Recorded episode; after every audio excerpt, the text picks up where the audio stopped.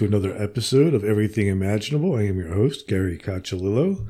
And before we get started, I want to thank everybody for listening and also thank the contributors to my show, who are executive producers Candace Sanderson, author of The Reluctant Messenger, and Ms. Aida, psychic and author of Hoodoo Cleansing Protection Magic, binaural production engineer Damian Keller, author of Sounds Good, Sounds Great, and monthly co host Jared Murphy, author of It's Not Aliens, It's Worse, It's Us. If you are interested in contributing to this podcast, go to everythingimaginable2020.com and you'll find everything you need there. And now, without any further ado, our guest for today is Carol J. Is it Obley or Obley? Obley? And she is a psychic medium, healer, and author. Thank you for coming on today. Thank you so much for having me. Great to be here. Yes, fantastic. Um, so, when did you start uh, learn that you were psychic? Well, um, many years ago. I'm going on three decades of, of doing this work. Um, I've probably logged well over 11,000 um, readings um, and a lot of media, a lot, a lot of radio. So I was actually in my mid 30s um, when my journey started. When I stepped onto the to the pathway, it's been a lot of years. Um, and yes, I was born with the ability, but just like anything else, you really have to hone it and understand it and so I've taken a lot of training as well. Interesting. So, how did you do that? Like, how did you go through the process of learning how to um, better understand and use your abilities?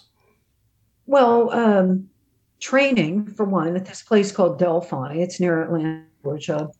Um, so I went there twice, and then I've taken a lot of mediumship training through Lily Dale, which is in New York. Um, and then doing actually doing the process so reading after reading after reading. I also do a lot of platform mediumship or group mediumship.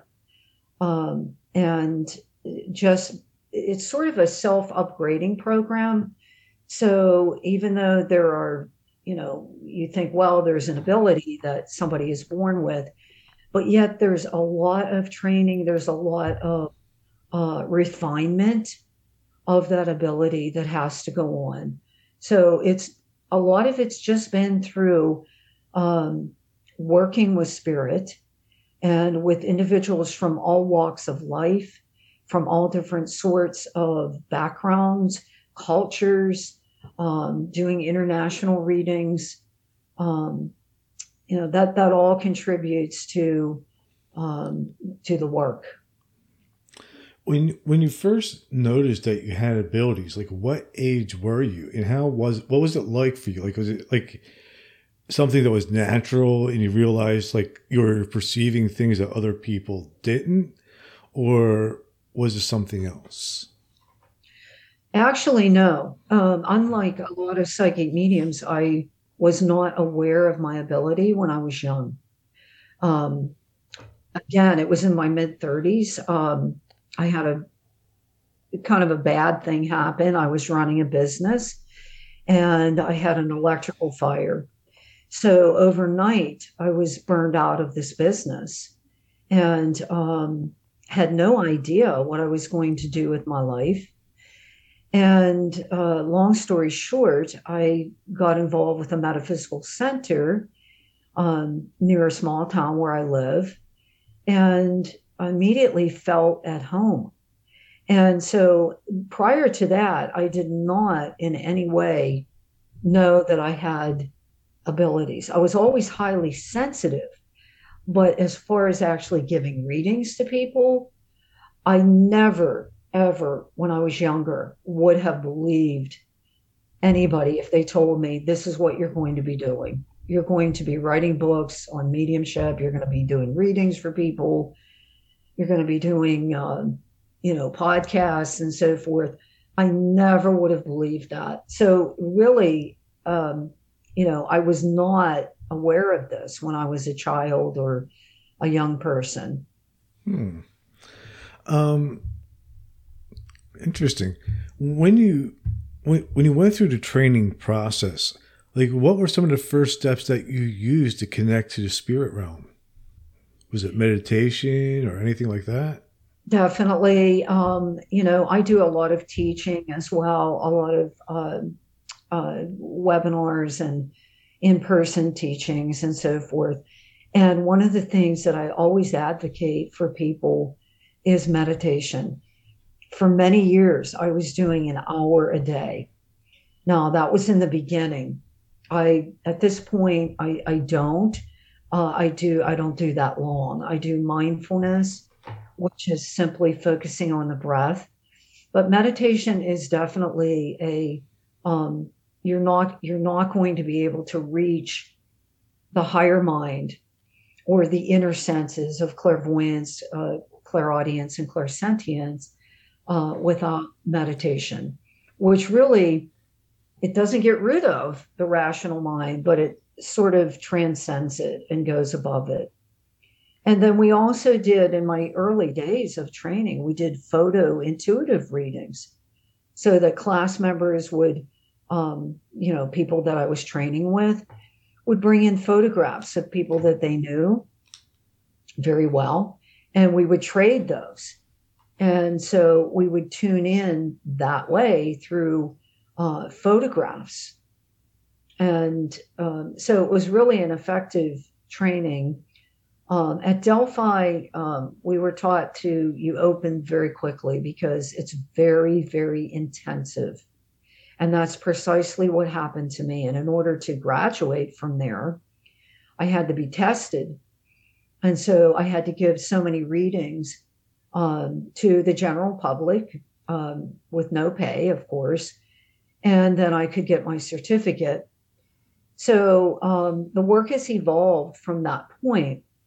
Um, certainly, if you if I look at the readings I was doing in those early days, there was very little connection to the spirit world. They were mainly intuitive types of readings, you know, career and relationships and, um, you know, circumstances in people's lives. Um, and then they evolved into mediumship. I was actually uh, using the tarot, the tarot, the deck of tarot cards. And I'm self taught with the tarot. I, I uh, have studied them for many, many years. I know them like the back of my hand. Um, when I was doing tarot readings for people, I started getting messages uh, from their loved ones without that intent. And it just started spontaneously happening. Um, so it's it's sort of an evolutionary process, uh, and um, that's how it's worked for me. Everything wasn't there in the beginning, and I've heard many other mediums uh, talk about that as well. That it's it's a constant refinement of obtaining more evidence from the spirit world, uh, opening the, your own heart as the medium or the conduit, and then um, by by that process, healing can occur for the receiver of that reading. Hmm. When you first started, did you ever question whether you were giving accurate information, like whether it was actually spirit or, you know, just you thinking? Oh, of course. Um, in fact, I teach mediumship development and uh, intuitive development. That is probably the number one uh, question that people have is doubt and lack of trust. And so that only happens with time that you that one gains trust that it's not your voice or that you're not making it up that it's an actual impression through telepathy um, and through the inner senses um, from living energies that are not here physically so that's probably the number one um, obstacle that people have to overcome uh, when they're developing. And it, it's called discernment. So you really have to discern, uh, you know, the personal mind, which is the rational mind, from the spirit mind, which is the higher, higher sense perception. Hmm. How do you tell the difference? Like, like is it you just learn over time, or are there any telltale signs? Um, yeah, I can answer that quite well. It, it, coming from spirit, it feels somehow larger than the personal mind. And what I mean by that is a, a lot of times the information received is not going to make sense to you as the conduit. And that is a that is one of the ways that you can tell that it's not coming from you because you might get an image, a thought, a sensation through clairsentience, or hear something through clairaudience that absolutely might even be kind of crazy or out of the box.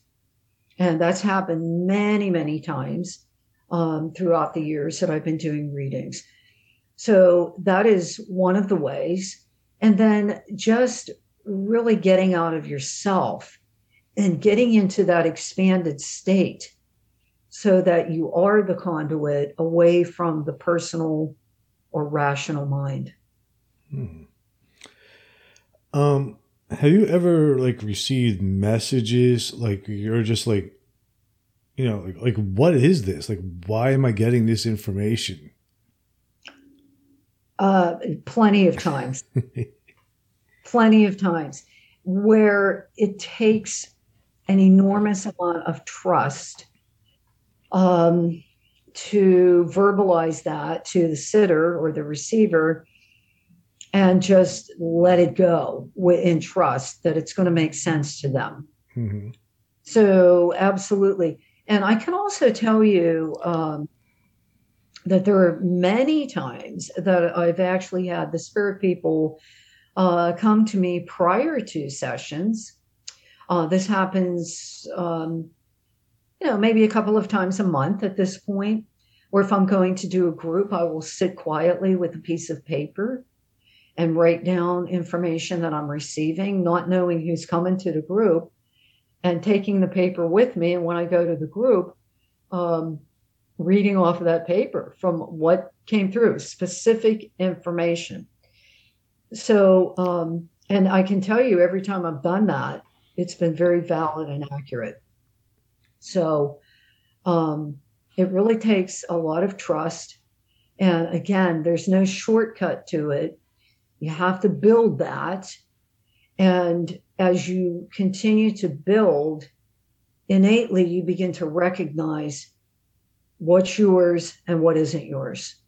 And at this point, I pretty much know, even if a sitter is sit- sitting there going, no, I tell people to simply write it down or record it uh, because 95% of the time it will make sense to them, even if they don't have knowledge of it at the time of the reading. Hmm. That's very common. Um, that happens to most mediums. I know that it's happened to me on many, many occasions. I did a reading before our interview today, and there were some names that um, the person is going to have to check on. Um, it, that's especially common if people didn't know areas of their family um, you know, some people didn't never knew their grandparents, but yet the grandparents are coming through, giving names, giving uh, other sorts of evidence with their identity. Um, so that's pretty much part of the part of the picture in the in this type of work. Have you ever received a message from spirit that you didn't want to have to give to your client? Yes.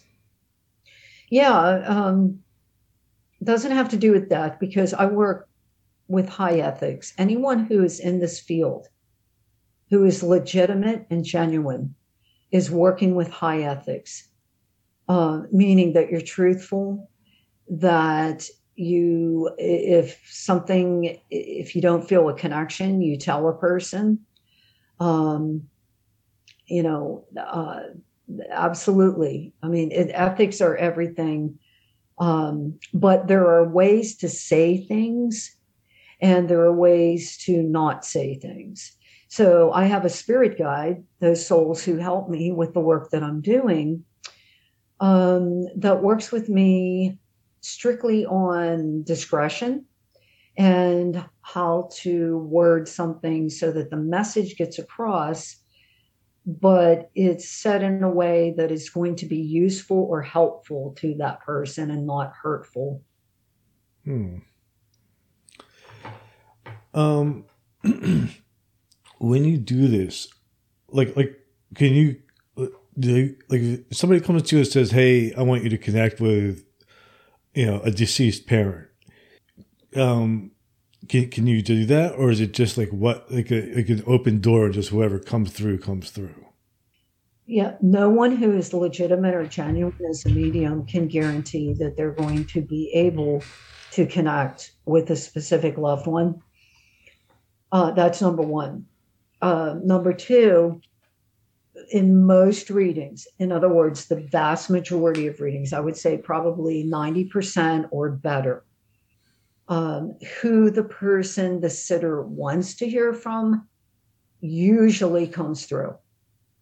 But there are those 5% of times that they don't. So I have absolutely no control over that. It's sort of like I'll use the analogy of you sitting and going, gee, I wish so and so would call me on the phone or send me an email. You have no control over that individual's will of, you know, picking up a phone or uh, sending you an email. Uh, you can put that intent out. Uh, and that's why I have clients prepare prior to readings by having questions written and engaging in stillness or meditation um, prior to the session because um, the sitter is just as important in that session as I am and the spirit world. If you think of a triangle, those three points on the triangle are the three um, connecting dots of the communication. So it's the spirit world at the top, I'm on one end of the triangle and the client is on the other end. If any of that is misconstrued, the communication is not going to happen. There are certain souls who, for one reason or another, will not come through in a reading. Uh, they the timing could be off. Uh, they could be unable to communicate for one reason or another. They don't know how to do it. They have to undergo training in the spirit world to know how to reach my mind. I'm here in a physical body, I'm not in the spirit world. Um, so they have to go through training, much like, you know, sort of like I did. Um, so anyone who is genuine could never guarantee that that particular person is going to come through in a reading. Mm-hmm. It's part of ethics, it's part of being honest. Where do where do these souls or people uh, consciousnesses that you can uh, receive the information, where do they reside? And if they're out there, like like if they're outside of their body and sort of like in the ether, um, what happens to that if they reincarnate? If they like if they reincarnate, can you no longer contact them? Um, usually not, because they're not in the spirit world. However, most souls do not reincarnate that quickly. Um, everything I talk about in my books that I've written about, everything that I talk about in interviews, is what I have directly experienced through my own work. I have not seen a whole bunch of cases um, personally where the soul has reincarnated um, that quickly. However, it could be true in the cases where the soul isn't connecting, that they could no longer be in the spirit world. So that could be a reason why they're not coming through in the reading. Can a soul be in multiple places at the same time? We are, um, because energy is not limited to time and space that's how I can do readings through Zoom. That's how I can do readings on the phone, which is how I do most of my readings. Um, you know, through virtual means, uh, basically the phone. Um, so the, it's energy, and energy is in multiple is you know multidimensional, and so that's what how communication between all planes of existence is is possible. Can a medium contact non-human entities?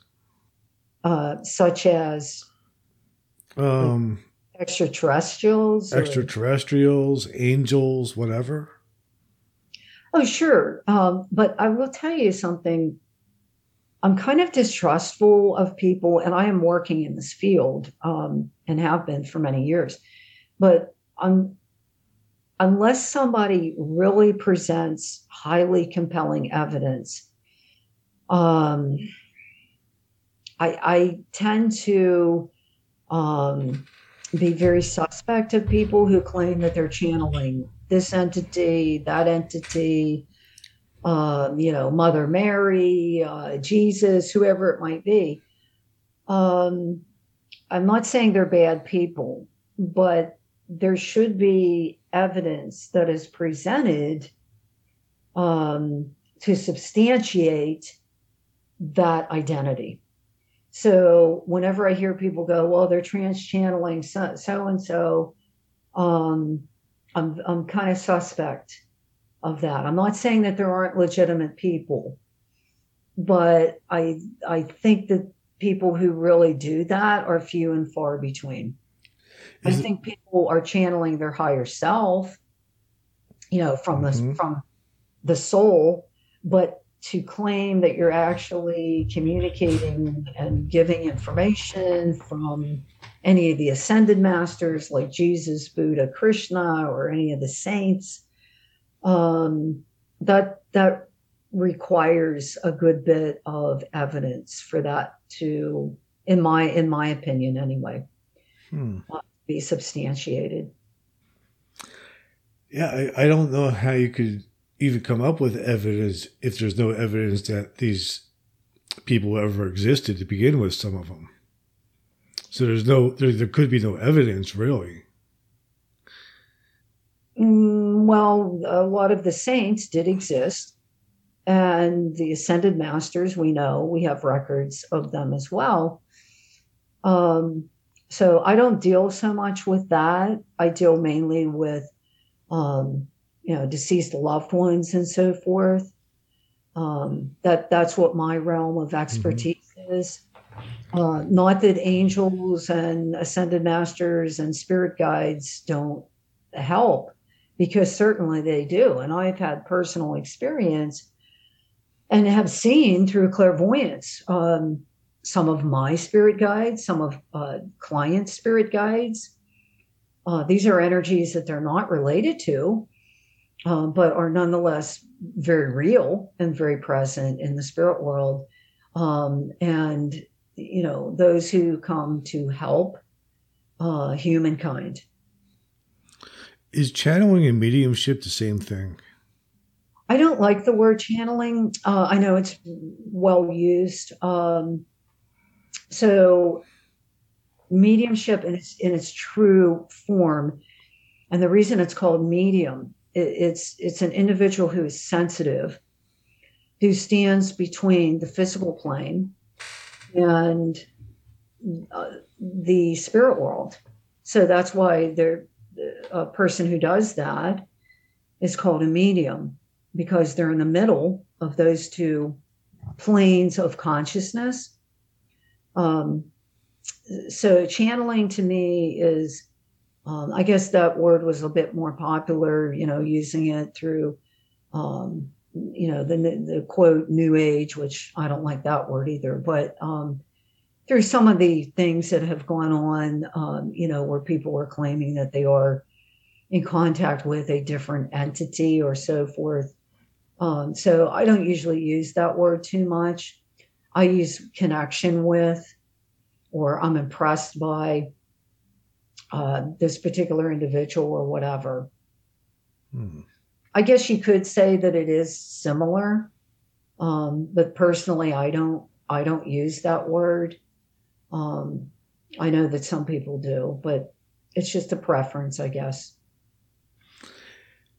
Can anybody learn how to be a medium?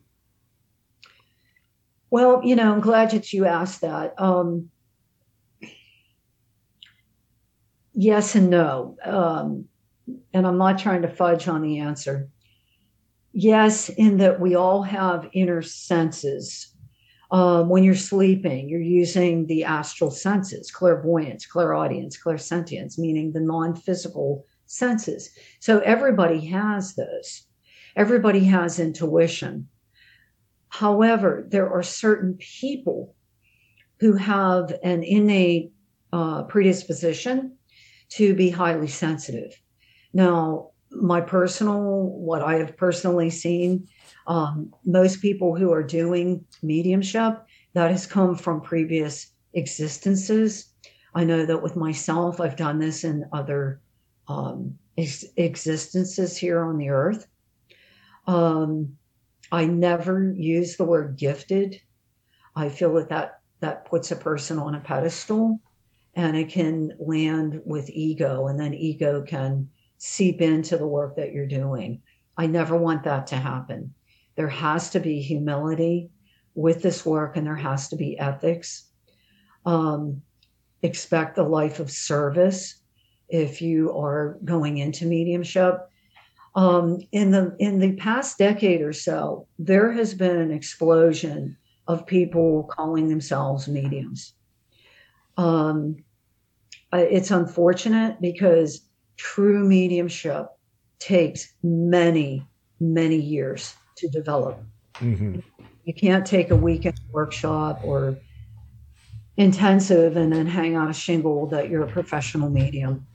It takes um, many years to really become highly trained and to really know that you're making a solid connection and to um, hone your own skills. So, unfortunately, I think there's a lot of people calling themselves mediums um, that, you know, either they do have the ability, but they need more training, or um, they think they're doing mediumship, but they're not really doing it the way that true mediumship um, should happen. Hmm.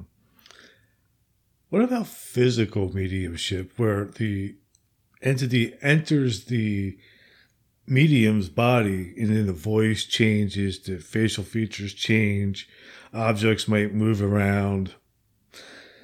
Is that a real thing? Yes, it is. Um, it, it is very rare. And I would never attempt to do physical mediumship. Um, physical mediumship is actually, and it was very um, popular during the uh, Victorian age. Uh, there were a lot of frauds, but there were legitimate physical mediums. I will tell you that physical mediums are extremely rare. Um, it is where the medium is actually leaving, their consciousness is actually leaving the body. Um, or there's another energy that comes through that can manipulate through using the, the energy, the, the energy, the life force energy of medium to manipulate physical reality and sometimes even produce apports. Apports are physical objects that uh, such as flowers or stones or uh, rings or any of that kind of thing that can appear uh, during a physical mediumship session.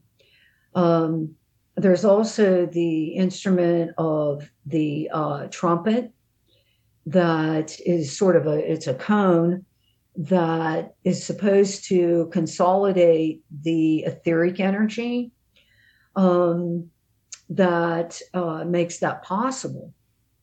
So, in order to produce anything here on the physical plane, you have to have etheric material, which is called ectoplasm.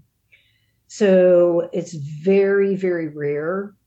And there was a lot of frauds exposed during the uh, Victorian age. How is any of this possible? With the current model of the universe and the current models of consciousness? Is it like a quantum physics thing? Uh, I'm not sure what you're asking. Like, like, like, how is it possible that anything can exist beyond physical reality? Physical reality is simply energy that's moving very slowly. So let me explain that. People have often asked me, Where is the spirit world? My answer is always the same it's right here. It's vibrating at a very much higher velocity than you and I are. Um, the atoms in anything physical here, like the desk my laptop is sitting upon, uh, you know, that poster behind you, the doors behind me, those atoms in the physical world are very close together and they're moving relatively slowly. In the spirit world, it's that's not so. They're moving very quickly. That's why when I hear things through clairaudience, it's sometimes it, it's so quick. It, it goes like zoop right through my mind, and I then have to interpret it. And it's because the energy uh, beyond this physical plane is moving much more quickly. Now, there are many levels to the spirit world, and as you ascend in vibration, as far as vibration meaning the velocity of the consciousness there, of the energy that is present there, the finer it becomes. The closer that you get to Earth, the denser that the energy is. So the realms of the spirit world that are closer to the Earth uh, are moving relatively slower than the higher ones there. Mm. Um, so, how is it possible? It's possible because energy exists. We know that. I mean, Einstein proved that. Um, so it's simply a matter of tuning into that. And that's why I always say, people go, well, how, you know, how do you, where is the spirit world? Is it a place? What? No, it's right here. But it's much like a radio station or a television station. You have to turn on your receiver in order to tune into it. So it's it's always broadcasting, but it's a matter of tuning into it. And that's where training comes in, that's where discernment comes in, and that's where getting out of your personal mind comes in. Wow. I, I hope that made sense. Yeah, it, it does. Like I've always kind of looked at it too, like as in terms of frequencies, you know, like oh, it's I, I, I, I, can't see radio waves or microwaves or gamma waves, but I'm surrounded by them. Exactly. That's a good analogy. Um, right now, you and I are, unfortunately, we're pro- probably being bombarded with a whole bunch of who knows types of waves. I mean, there's a lot of, you know, look at all the cell phones today. Um, you know, there's many things that are invisible. I always say, you know, think of electricity. You can't see that and you can't hold it in your hand, but it's real. It exists and it, it can kill you. um, it powers everything. Mm-hmm. So, you know, it's sort of, it's like that. And it's through thought transference, or that's what I call an impression um, from those living souls that have transcended the physical plane now after they drop their body um, them impressing their thoughts upon you or upon me hmm. um, so that that's how it works when people have a dream of a dead relative a lot of times these people will say that if you if you do, it really is that relative trying to speak to you through your dream. Is that true? Yeah, uh, it's called a dream visitation. I've had that happen. Um, I wrote about it in my third book, Soul to Soul Connections Comforting Messages from the Spirit World. I wrote about it. My grandmother came to me. She died in 1977. I was in college at the time. Many years later, many years later, I was waking up one morning uh, from now, it was probably, I'd say, a good 18 or 20 years ago uh, that, that this happened. Um, but she was there. And there's not a doubt in my mind. And the reason I know that she was there is because the feeling of it was exceedingly real. Now, if you have a regular dream, you know, I call them like psychological processing types of dreams, which most of us have. Some of us don't remember those um, when we wake up in the morning. But this was so real, and it was it was the, she was there. She was there with me, and the feeling was of overwhelming love. That's what the feeling was that I had from that dream. Mm. And I've talked to many clients who have had the same experience. And some of them have gotten messages from loved ones. Um, some of them are like me, that the, the person was just there and didn't really say anything. But there didn't have to be anything said in that the love was what was being communicated to me. Um, my grandmother and I were very close. Um, she always treated me with so much kindness and love when she was here in the physical world. And so if anybody would come back, I knew it would be her.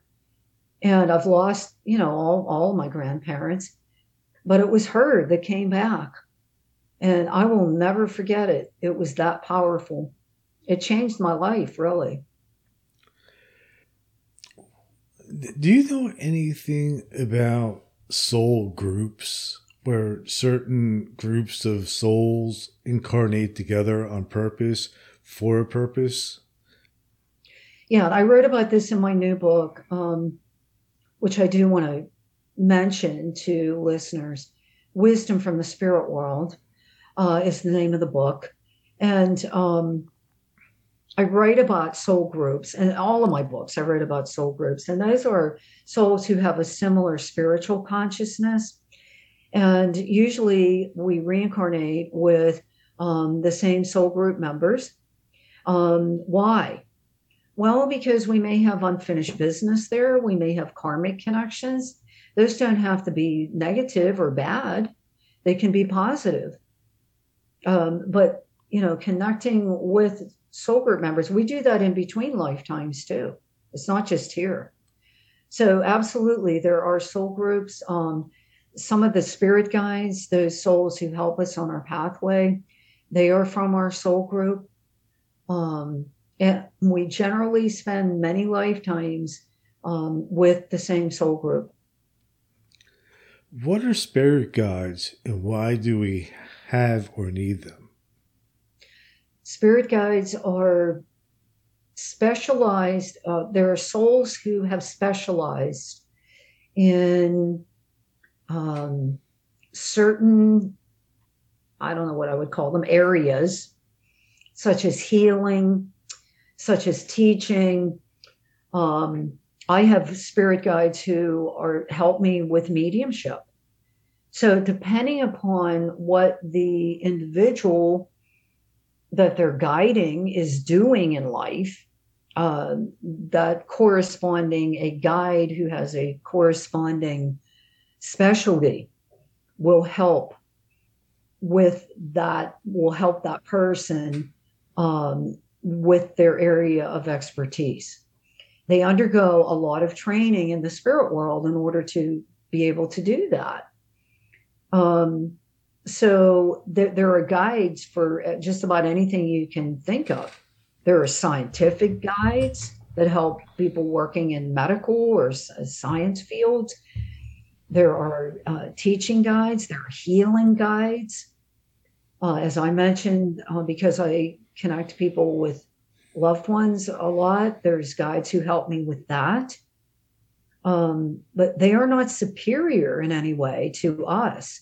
They are helpers. They, if you think of them as team, they're part of your team, your spirit team. Um, that's probably a good way to um, think of the spirit guides every human being has spirit guidance available to them. Hmm. Interesting. I don't know, like I like I wonder like If everybody has a spirit guide, why can't everybody hear it? because there are some people walking around that don't even know what a spirit guide is. But it doesn't matter if the person is aware of them or not, they're still helping. So, for example, you know, I, I can tell you, I've heard many people go, you know, I don't know why, but I got this intuition to go this way when I was driving instead of that way. And then they find out that there was some horrible accident in the way that they were originally going to go. And I believe that that is spirit guidance helping us to help us with our, our way and our safety. Now, there are many ways that they can help, not just with keeping us safe, and that would be in the angelic kingdom as well. Um, by the way, angels have never been here in a physical form. Most spirit guides have. They've been here in a physical body. The angels have never been in a physical body. Um, they are extensions of the creator of, of the divine. Um, the spirit guides can help us in a myriad of ways. They can inspire us. They basically work through inspiration. So, people who are not trained in intuition development, um, you know, they might look at it like, well, I had this idea, you know, for this invention, or I had this idea uh, for this or that, or, you know, this came to me, when really it's a collaboration with the spirit world. And if people really knew how much collaboration goes on between us and the spirit world, I think most people would be truly amazed because there's an enormous amount of collaboration that goes on between us here in the physical world and the spirit world. And it's through inspiration. So even though people aren't like hearing a voice in their head to go, oh, okay, that's a spirit guide, um, it's still it, it's coming from a different source than the rational mind. Now, I might add too that spirit guides cannot tell us what to do. They cannot learn our lessons for us. They are simply helpers. It's much like we are here. We cannot force anyone to do anything. Um, if you go to say, you know, to see a psychotherapist, a psychotherapist can go, well, you know, guide you onto a pathway that's going to help you. But ultimately, that's your personal responsibility. So it's the same, it operates the same with spirit guides in that they can help us with our lessons, our spiritual lessons.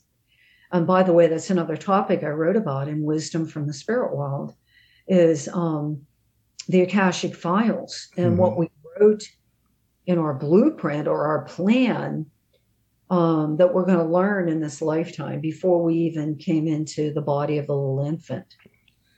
So the spirit guides know about that. They sit with us and actually help us plan that um, before we come here. So there's that's one of the things that I've heard is that, that we agreed to sort of like a contract before becoming incarnated. Well, in my books, I call them blueprints because um, blueprints are a little bit more open ended. In other words, they allow for free will. So a contract, I think, like, you know, you sign on the dotted line, there's no um, there, there's less flexibility. Whereas with um, a blueprint, there's much more ability that honors the individual's free will.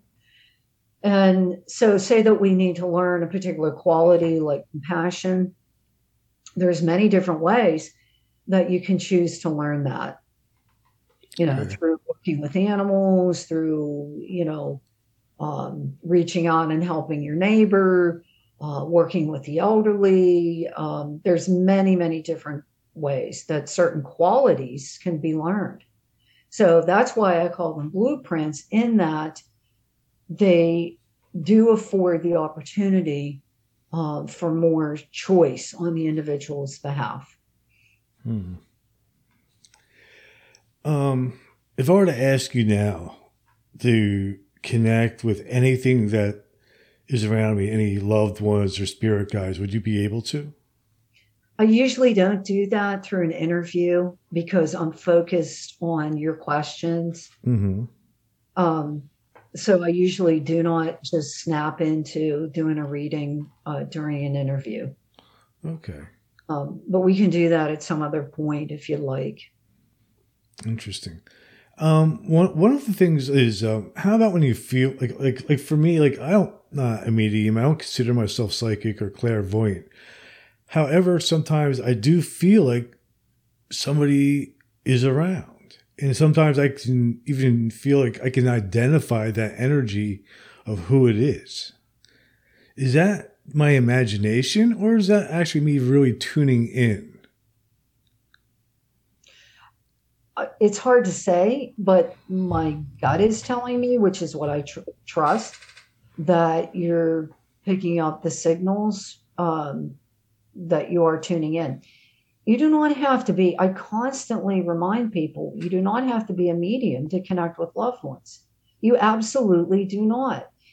And anyone who's working in this field who is genuine and working with high ethics will say, you have the ability, an average person, anybody, has the ability to connect with a loved one because of the bond of love.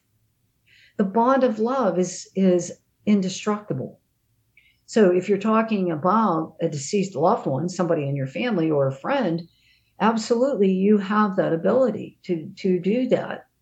Um, if I didn't believe that, I wouldn't train people, you know, how do you do that? Um, and I do train people. I've done it for years.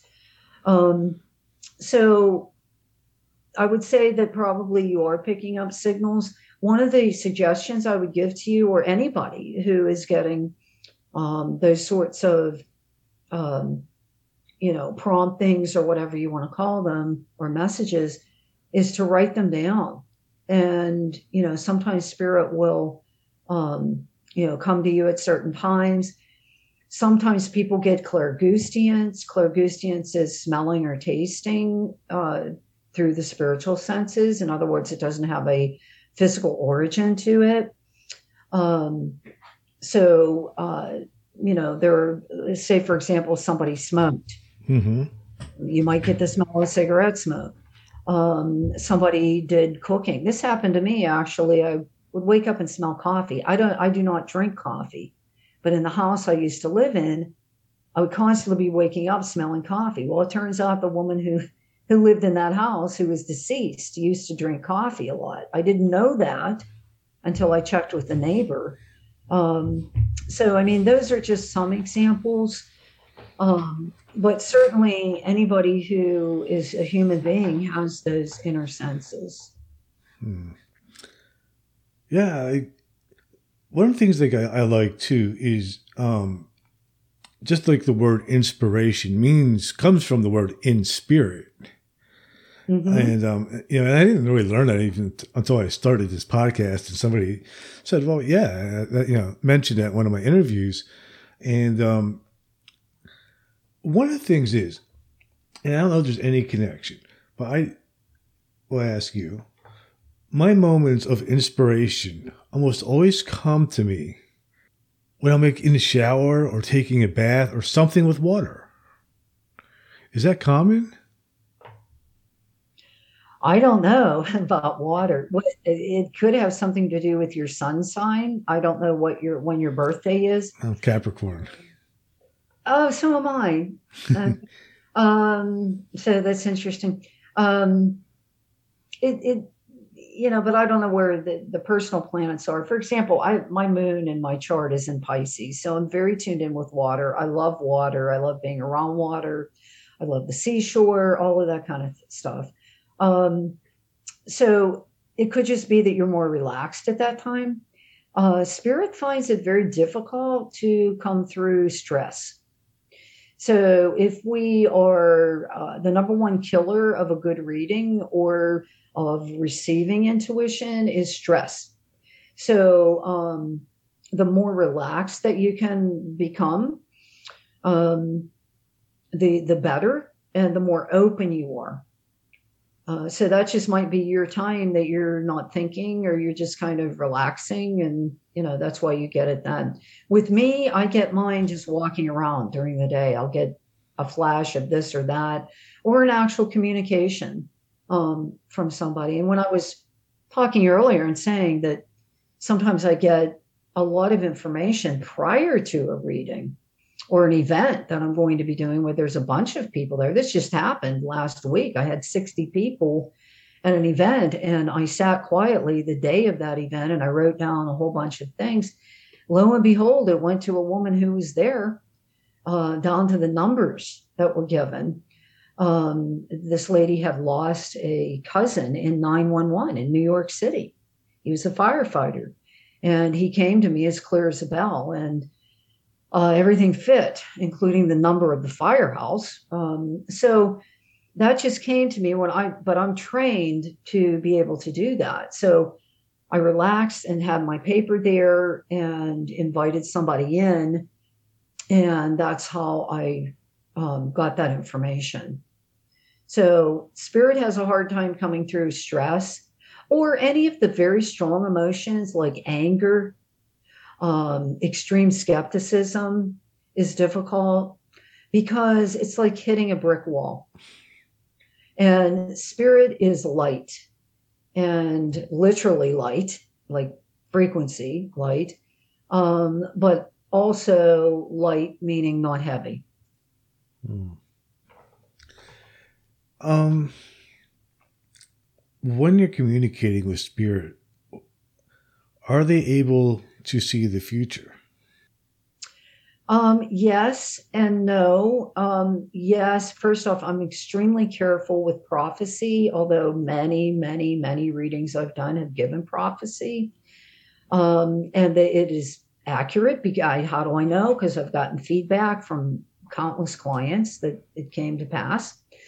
Um, sometimes spirit will talk about what is in the person's mind in other words, through their thoughts, but it hasn't manifested here on the physical plane yet. So, in a way, that is sort of prophetic in that it hasn't manifested, but the person is planning it or thinking about it. Now, because of the element of free will, because of the reality of free will, um, you could, you know, I tell people you could, you know, hang up the phone today and go out and say, I'm going to go a different direction. But usually it'll be couched in a statement like, if you stay on the pathway that you're on, this is likely what is to happen. But mm there hmm. there are options. Anyone who's doing my type of work should be honest and tell you that, that, you know, there is always an ability to change. I have to explain that to people too when I'm reading the tarot because the tarot is an oracle and it can actually um, I've gotten a lot of prophecy for my in my own life uh, through using the tarot for myself. And I'll look at it and I'll go, what is that? And then that's and I'll write it down. And then a month or two later, that's exactly what happened. That at the time of the reading for myself, that I had no knowledge of, but the cards were showing it. So it was in the collective unconscious, which is the universal set of all possibilities. And the tarot operates with synchronicity, which is meaningful coincidence. So the minute that those cards are cast, or in the case of a reading, at the time a reading takes place, this is the energy that's coming together to show that particular um, event. Mm-hmm. Have you ever? Oh, actually, first back to the tarot. What tarot deck do you use? The only deck that I have ever used, well, I shouldn't say ever. The only deck that I use and have used for many, many years is the original Rider Waite uh, the drawings, the paintings on there by Pamela Colman Smith, um, who I'm absolutely convinced, and I'm going to use the word you used earlier, uh, channel those uh, drawings because they are highly symbolic, they are extremely metaphysical, They go into the sacred mysteries, the mystery schools from ancient Egypt and Greece, um, Hebrew uh, religion. Um, so there are many, many things on her cards through her drawings that resonate. And the numerology of the tarot is very important and accurate as well. Yeah. Um, so there's a lot you can Actually, tell from reading What I numerology use too. right away. You know why? Because the Rider Waite is the only deck that when I look at it, it becomes a portal. What do I mean? A portal to be able to look through to see energy, you know, as opposed to, I mean, I know what the set meanings are of the set Mhm. cards. I know, I know what I teach the tarot, so I know all of those. But there are specific combinations that mean something to me. And then I can pass that along to the client. Is there any particular spread that you use? Um, well, the the old one of the Celtic cross, Mm-hmm. uh, but I also use a timer spread, and it's a very short spread, and it's just six cards, um, and it will tell time, and it's highly accurate because each of the suits in the tarot, there are four suits, each of them corresponds to a season, one of the four seasons. Um, so um, it's very useful to tell time with because for it's this is more for life guidance types of readings. I do much more mediumship today than I do um, you know life guidance types of readings, but I offer those as well. Um, so sometimes people want to go when you know people always want to know when is that going to happen. So you know if you get a predominance, let's say of pentacles in the tarot, those are the those are fall. Fall technically starts this month on the equinox. It goes to the winter equinox, which is in Dece- on December 22nd. Um, so you can say in that three month time span, um, that's when this is likely to happen. Um, have you ever done a séance? Uh, I'm not sure what you mean. I know what seance, what a seance is. Um, I don't use that term because people get scared Mm-hmm.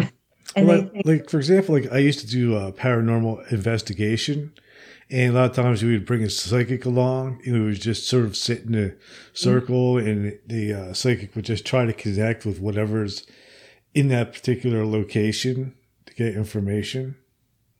Um, oh, I've done plenty of those. Um, I've done walkthroughs of places that people, you know, are having some issues in. Uh, I don't do that's not my primary um, field, but yes, I have done it. And in fact, I have many people that have wanted me to tune in from far away. So, in other words, I don't physically go to the place, uh, but I'm doing sort of what's called traveling clairvoyance or remote viewing. And um, so I don't have to be at the place to tune into it.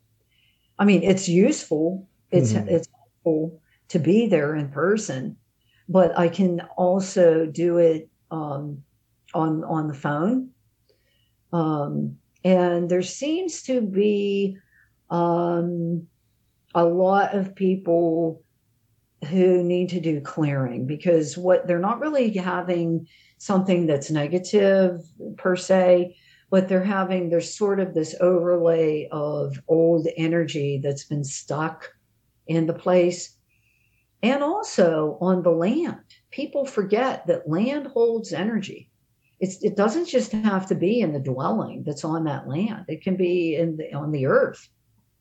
And you know there can be trapped energy of some sort um, in a particular location. So, So- it doesn't it doesn't just have to be hmm I, I mean, I, I I did a walkthrough um, at a pet resort, and this place was a deluxe pet resort. I mean, it was it was beautiful, and it was relatively new, but they were getting a lot of phenomenon there. They were getting a lot of orbs. They were getting um, the the uh, the television kept malfunctioning. The washer and dryer was malfunctioning. The employees were seeing strange things. Um, and when I did a walkthrough, I told them to point their camera at the places where I was seeing spirits.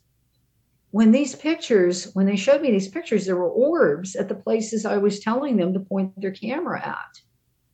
And so, and the land originally, there was a Native American connection with it. So it wasn't anything negative, but it was a phenomena that that was happening as a result of what had gone on previously on that land. Are there negative entities that try to torment humans? Yeah, and I I don't really want to talk about them. Um, I'd rather talk about the positive stuff. But Mhm. um, oh yeah, I mean I I'm very real in who I am, and absolutely there are. And I will tell you that I really advise people to not fool around with things like Ouija boards. Do not become obsessed with the paranormal. Um, I very seldom ever watch those shows on TV where they do the um, so-called investigations. Um, you know, you can actually invite things into your energy field. You have to be careful. Um, you really do have to be careful and use discretion. Ouija boards are dangerous for people who don't know what they're doing because it's like opening a portal or opening your front door and going, come on, everybody, come in here. And if you don't have discernment, then you can invite some negative, pardon me, some negative energies in. Can that happen to you? Do you have to use any type of protection before doing a medium session because you don't want to receive negative energy? to a spirit with higher source. And I give the reading to spirit. Spirit is my word for God. I give every single time, which is another reason I don't do them in the middle of interviews because I there's a five minute prep that I do because so that I can be very accurate. Um, one of the things I do is mindfulness before I will tune in. The second thing I do is I give the reading to spirit for the very highest and best experience so that I take my ego, the little me, out of that reading. And so um, I do that before every single reading that I do. hmm So why am I not worried about negativity? Because I don't put it out. You know, there there are natural laws. What are what are natural laws? Um, they are a body of immutable principles that govern the consequences of human behavior and the way that energy operates. What you create, you attract. So that's one of the laws. It's the law of attraction, not the phony law of attraction that the movie was about. Like I see a diamond ring in the window and I I think about it, so I'm going to get the diamond. I'm not talking about that. I'm talking about what I create with my thoughts will return to me. So because I do not deal with negativity, manipulation, fear, uh, the lower vibratory emotions, I don't attract that to me. Uh, so I don't fear that. I, I don't. I don't fear that at all. Um, that's interesting. It's cool. Like, like, like I know, like some uh, mediums and psychics I know will, um, sort of like you know, cover themselves with like white light before doing a reading, just to help protect themselves. Hmm I don't think there's anything to protect myself from because I do not attract. Um, I mean, you might, that's not to say that there's, you know, if somebody wants to do that, that's fine. Um, personally, I trust the process and I've been doing this long enough to know that I'm operating in a high frequency. My, my intent, my intent, which is everything it, intent is everything hmm is of healing. And healing has nothing to do with negativity or evil or deception. Right. so my intent is always from a space of healing and to verify the eternity and the immortality of the soul and that the soul is a spark of god. And so coming from that intent um, that's why I don't worry about things like that. But if somebody wants to do that, that's fine. Um, I, I used to do that, and then I simply I turn it over, so to speak, to spirit. Um, and you know, I I still myself so that I can receive and be receptive. Okay. Yeah. Uh, yeah. I don't know. Like everybody has a little bit of a different technique. I think. I guess when it comes to that.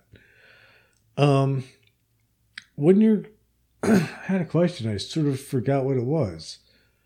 Uh, oh, healing. How how do you use your mediumship to help heal? Because I noticed like that's one of the things that you do. Well, um, the very nature of true, genuine mediumship should be of one of healing. Why? Because there are people who need to know that that loved one is still beside them. Now, how do they know that? Through a reading, because of the evidence that's presented. So things that I, and I don't ask questions before reading. I don't go, "Oh, who do you want to connect with?" I don't I don't do that. Anyone who's legitimate should not be doing that. Um, so there should be evidence presented to so that that person understands that there's no way I would know this information and that it's coming from a loved one or the personality of that loved one in spirit or things or memories that that person had had. Um, that unto itself is healing. The assurance that death does not separate people. Um, there are people who have lost children. I mean, I've done a lot of readings for people who have lost kids, people who have lost people to suicide, um, a drug overdose, uh, many different very tragic sorts of situations that people are seeking to know that that loved one, whether it's a family member and, and pets, pets come through sometimes in the readings too. Um, that people need to know that that connection is intact, that it's still there. And so in that regard, that's uh, that that's the first thing. The second way that mediumship is is healing is to assure an individual that we don't die you know, there's a lot of people out there, especially now, walking around in a lot of fear and they're afraid of death. Um, you know, people need to know that, I mean, all one day, yes, we're all going to die. Um, but there is nothing to fear about that, that this, because the soul is eternal. Hmm. So those are the ways, those are the two big ways that I feel mediumship heals. And actually, there's a third way, and that would be through guidance, because sometimes spirit provides guidance for someone's life.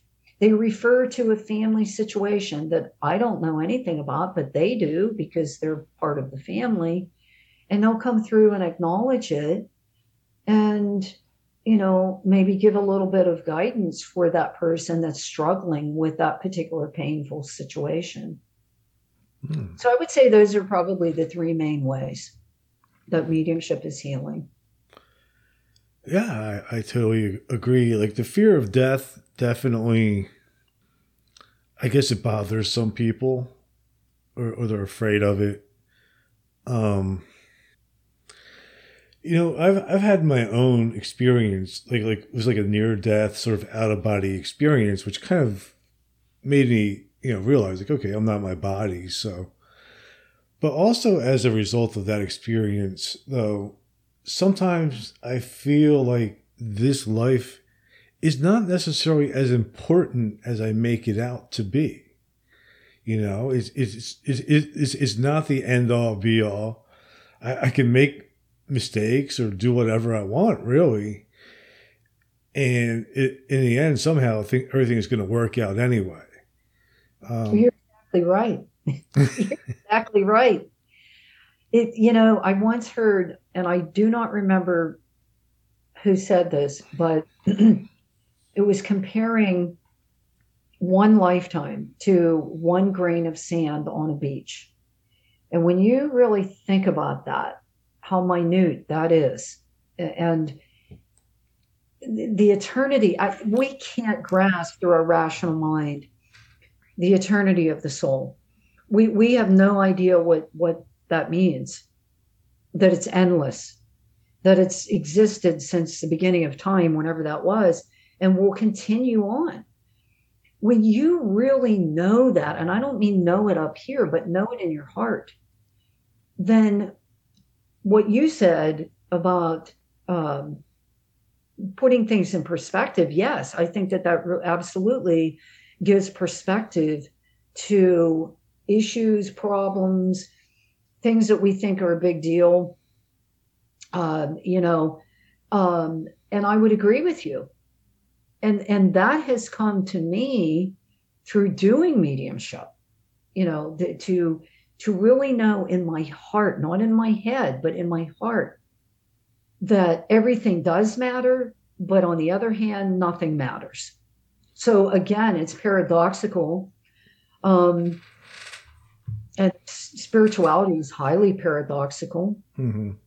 Um, so it, it, everything that we do does matter, but yet, in a sense, it doesn't. In that, I, I think a lot of times what we think really matters is not the big picture.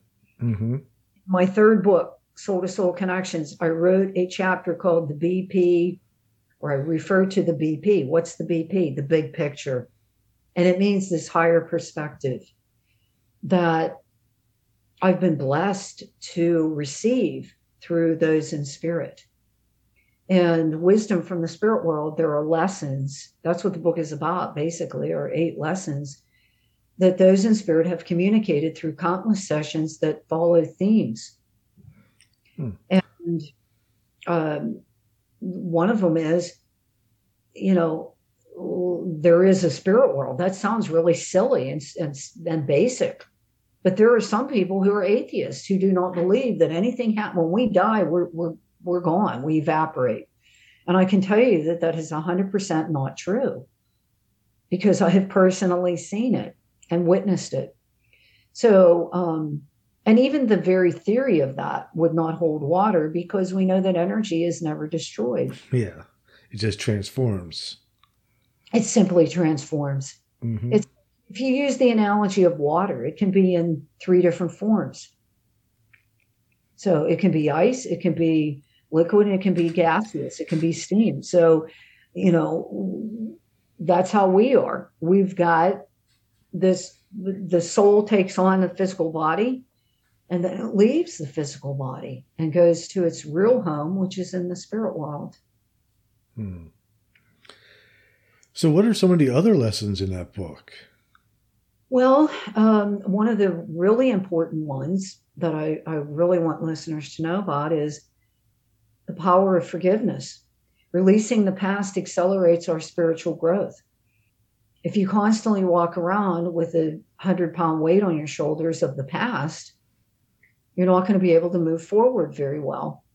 Yeah. So forgiveness really means a release of the past it doesn't mean like I think a lot of people misconstrue it. They think it means, oh, okay, well, you know, like somebody molested me or somebody abused me, somebody hurt me, whatever the affront is, that I'm okaying what they did. And that's not what it means in a spiritual sense.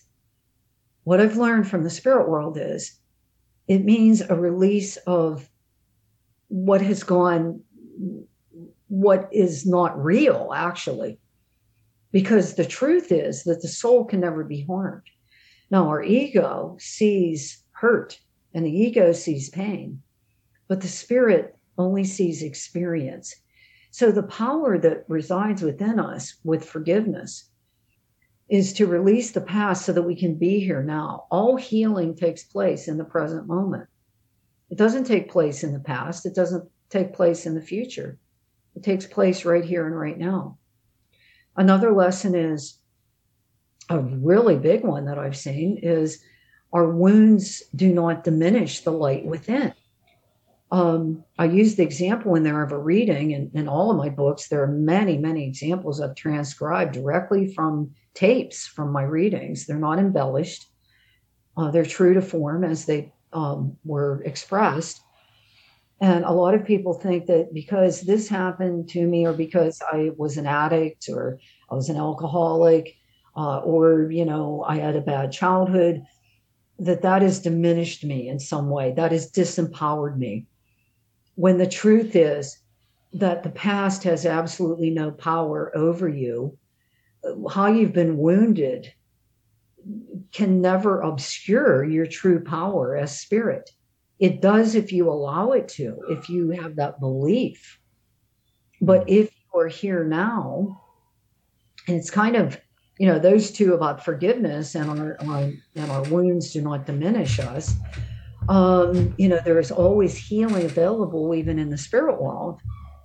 Um, another example are those who have committed suicide. You know there's certain religions that teach if you commit suicide you're going to purgatory you're going you know you're not going to see god nothing could be further from the truth in my experience there is always hope and healing available um, for any soul who demonstrates or who desires that. And I have personally communicated with people who have taken their own lives. None of them are ever happy about it. None of them say, gee, I'm happy, you know, I took my own life. Um, but what they do say is that they're getting help on the other side, that they're healing. They have the same issues. They had to, they had to, they didn't finish when they were here. So in essence, what suicide is is is simply short circuiting your own growth. So it's kind of like you go in a circle, you go in a merry-go-round. Mm-hmm. And so they still have to deal with the issues. They still have to deal with healing, um, but they're not they're not doing it here. They're doing it in the spirit world. Hmm. Well, that's definitely important. I, I really like the idea though of the, like looking at the experience as just an experience and not having to throw it in some category as good, bad, victim, or whatever. It's like, okay, this happened, you know, and, and you know, I, got, I learned from this to this and this, and that's it. Just keep on moving. Well, you're exactly right. I wish all of humanity would learn that. Uh, in no way am I saying that there isn't a thing like post traumatic stress or any of that. I'm not. I'm not saying that. I know. What I'm talking about is many people identify, in other words, they take on the um, experience as as their identi- identity. Um, victimhood is a good example of that. When in reality, there really is no such thing as victimhood. There's only experience. Now, if you take that on and identify with it, then that becomes your story. So the less that you can identify with the, your experiences, like, oh, I'm a I'm a victim of whatever, child abuse, you know. If you stay in that, you're going to continually reinforce that identity. And then you're transmitting that energy out and I, you know, it's it's interesting because it really does happen that I see a lot of people because they have not dealt with and they have not healed a painful childhood. They continually reenact that by drawing people to them who are, in this case, abusive. And they, they don't understand why. Whereas instead of standing up and going, you know what, that was simply something I experienced. I am not going to limit, allow it to limit me or define me in any way. That's where your power is in that choice, which is another lesson from the book. The power of choice determines the quality of our life. The choices that you make, that I make, um, determine the quality of the relationships we have, of the experiences that we have, um, you know, the way the way that our life unfolds.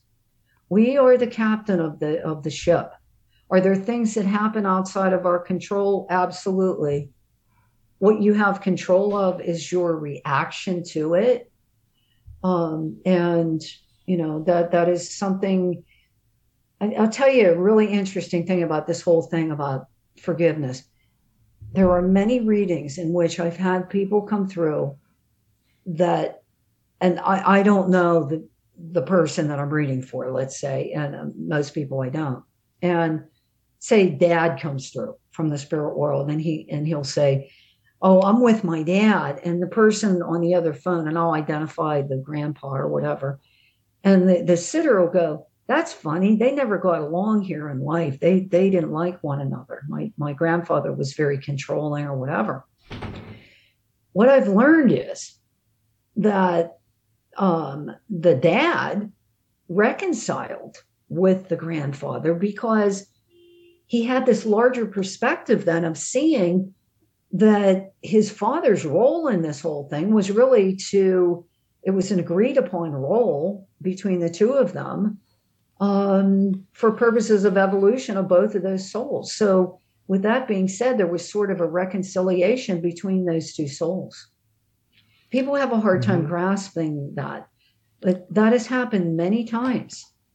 And logically through the rational mind it doesn't make sense but yet um, it has happened time and time again. And i've hmm. heard mediums say that too. So what is the, why do we incarnate in the physical body to begin with? Is it just to learn certain lessons? Um like i know to me from my views is um it is that sort of equanimity thing of looking at things without judgment and just having the experience. You know, it's it's, it's a real challenge, and and it is. I mean, to me, that's the the most challenging thing. Um, but what what do you think is the most like like the reason f- for this whole world, this dimension, or whatever? Why, why is it all playing out? It's a schoolroom because there are conditions that exist here that do not exist there, such as a physical body, such as time. Time does not exist anywhere but here, linear time. It's totally non existent. That's why I tell people you're not going to meet spirit like in the past or in the future. Spirit is right here, right now, because it's always right here, right now for them. Um, so we come here for evolution. That's the only reason we come here. I don't think any, I'm just going to say this I don't think any sane soul would come to this harsh plane of duality if we didn't know that we were going to grow and evolve through it. I, for me personally, this is a very hard place to be because it's very harsh. Mm-hmm. Energies are very difficult for me at times. Um, I feel a lot. Um, I can even feel things through photos on the internet. I have to be careful, you know, through Facebook or any of the other uh, social media. Um, so we come here, we sign up for this. In fact, the first section of my book of Wisdom from the Spirit World is You Signed Up for This. That's the first section of the book. That's the title. and it means we made this thing called the blueprint to come here to evolve. And that is the only reason to come here. Now, whether you look and you go, well, they didn't evolve at all, but you cannot judge that with the rational mind. If the soul was here in a physical body, in some way, it evolved. Okay. So um, it's a great schoolroom, it's a laboratory. Hmm. Yeah, I have to agree. I don't know if I would have signed up for this unless I was getting something out of it. The only reason I can think of it is sometimes I think maybe I was tricked into it. You know, like somebody said, like, "Hey, look, look at all that sex, drugs, and rock and roll down there. You can go do that." You know, and I said, "Oh, okay, that looked great." And they get here, I'm like, "What?" they tell me about all this other stuff. Well, you know, uh, you can get lost in that. I mean, people get lost in money, people get lost in relationships, people get lost in addictions, people get lost. They don't remember, we don't remember who we are. Then we got we get these things called, I've written about these too, wake up calls. What are wake up calls? Well, uh, events that happen in our life that that jar us into awareness that oh okay, uh, maybe this isn't what it's all about after all, folks. maybe it's really about that this instead of Mhm. that.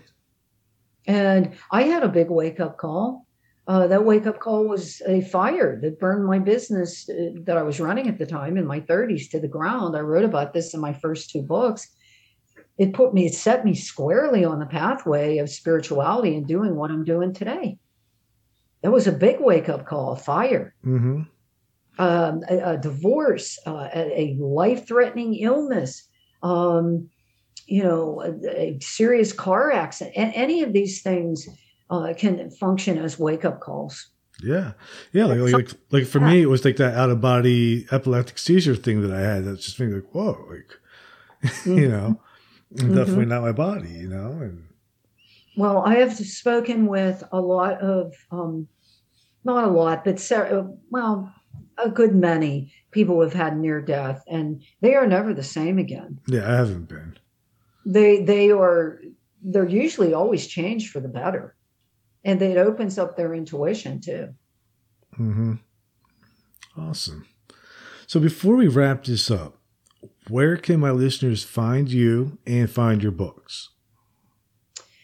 uh, my website is soulvisions.net that's plural soulvisions.net uh, also facebook page which is a professional page facebook.com backslash soul medium. That's s-o-u-l plus the word medium. All my books are on kindle and amazon barnes and noble nook. Uh, if you want an autograph copy you have to get that through me. Um, and that would be through my website soulvisions.net they can also call there for you know a private session if they're interested. I also do uh, monthly zoom messages very affordable price. I want people to be able to attend. Um, so i do um, a small group through zoom and those are listed under webinars on my website Cool. Well, I will post a link to your website and the notes of my episodes so my listeners can go and check you out and buy your books and maybe schedule a session if they want to. thank you so much for having me It's Yeah. been my pleasure Me too. I had a lot of fun. This was a great interview. Thank you. thank you Hang on for one second and I'm just going to play my outro.